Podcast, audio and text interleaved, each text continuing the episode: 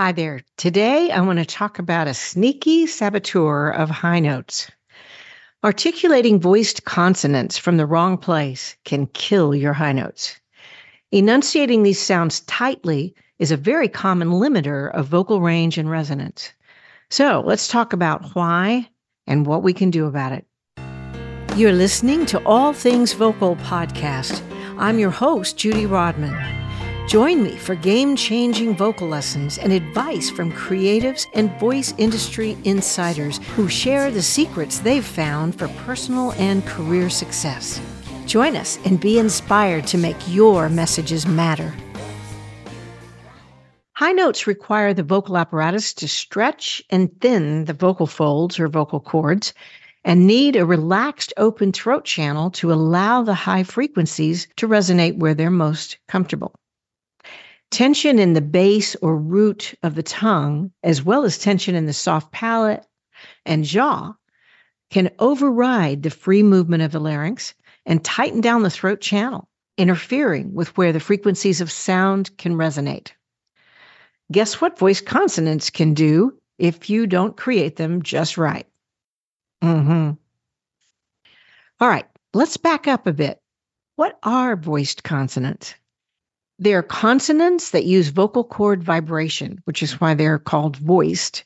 They're sounded, as opposed to unvoiced consonants, which are articulated with tiny little puffs of breath. It's a whole other subject, but that's where popped P's and T's come from when you don't control that breath. All right, here's a quick list of voiced and unvoiced consonants. Voiced consonants. B, as in the word be. D, as in the word do. G, as in gone. J, as in Jerry. V, as in van. W, as in wide. Z, as in zoo. L, as in lie. M, as in may. N, as in now. And or ng as in sting, r as in road, y as in yay. All right, here are the unvoiced consonants, or some of them. P as in p, t as in two, k, which can be either made with a c or a k, as in con, ch as in cherry, as in fan, x as in tax, and s as in sue, that little sibilant one. I plan on doing another post on the problem of gluing unvoiced consonants so they sound like voiced consonants. Not good. Also from a tight jaw and tongue. If you want to dig a little farther, check out a great resource from Phonetics Pow. I'll leave a link to it in the notes. Now, back to voiced consonants how not to articulate them. Don't form these consonants at the back of your mouth and jaw. Here are signs that you're doing that. You aren't opening or moving your jaw very much. Your tongue is bulking up at the back or the root. Your larynx is over raising for high notes. Your high notes feel strained and sound tight and thin. okay, so what do we do about all that? Here are some secrets to articulating voiced consonants on high notes.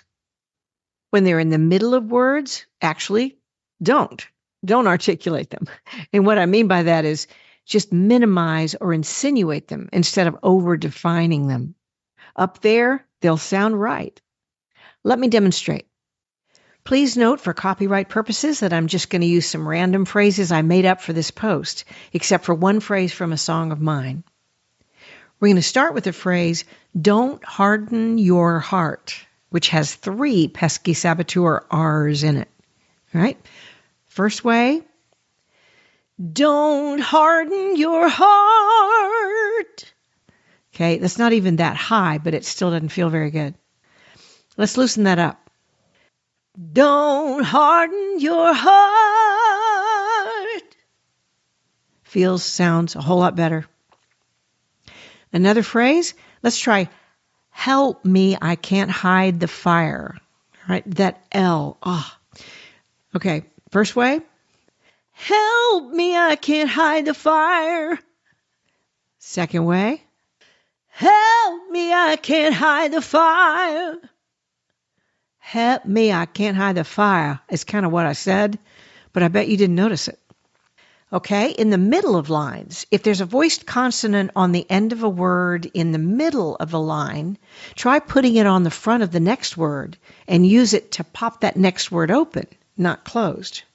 For instance, instead of turn on the radio, try pronouncing it turn on the radio.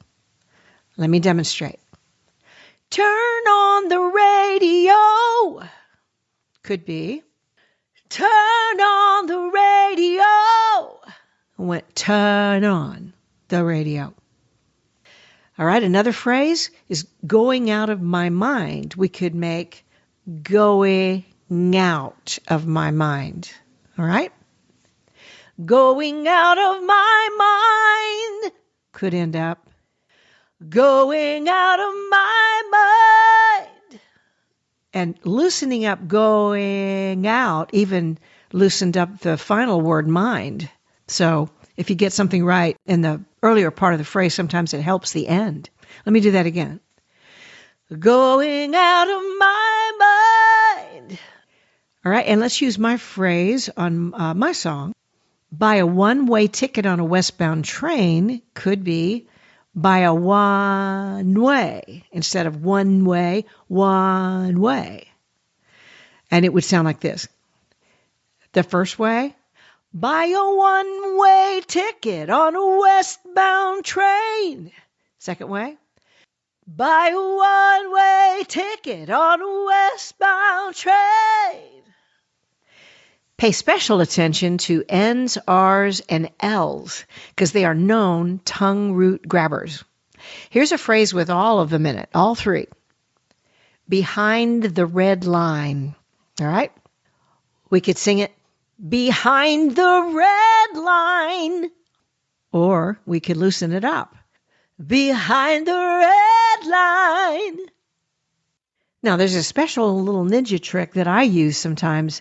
Uh, for telling myself not to tense there, and that's taking two fingers and putting it right into that tongue base there under your chin and just intend. You're not doing anything with your fingers, it's a brain flashlight.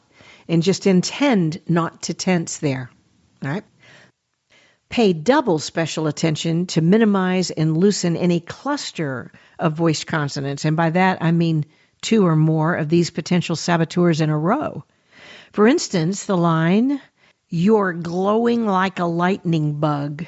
Ah, full of saboteurs. All right, here's one way to do it. You're glowing like a lightning bug. Here's another way.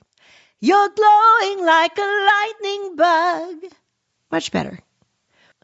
And lastly, don't overcorrect. Yes, we are borrowing a bit from classical technique in that we're letting vowels remain more open longer. However, don't overcorrect so that your style sounds too formal if it's contemporary. To illustrate with my song again, if you overdo it, you could sound like, Buy a one way ticket on a westbound train. Okay, that doesn't sound right. Let's try it this way and let some of those voice consonants creep back in. Buy a one way ticket on a westbound train. And that was a balance of just enough voiced consonants in there to define it more contemporarily than formally. I've found one of the best ways to keep this just right is to keep a little chewing motion rather constantly going in my jaw. That keeps us from over tightening but it keeps your articulation sounding authentic for contemporary genres instead of formal. Okay, please hit subscribe for my channel. And if you try any of this, please let me know in the comments how it works for you. And if you really want to dig into great vocal techniques for studio and stage, check out my Power Path and Performance course at my website, judyrodman.com. See you next time for another vocal technique or performance ninja tip, recording secret, songwriting strategy, or career expert interview on All Things Vocal, the podcast for voices with messages that matter, like yours.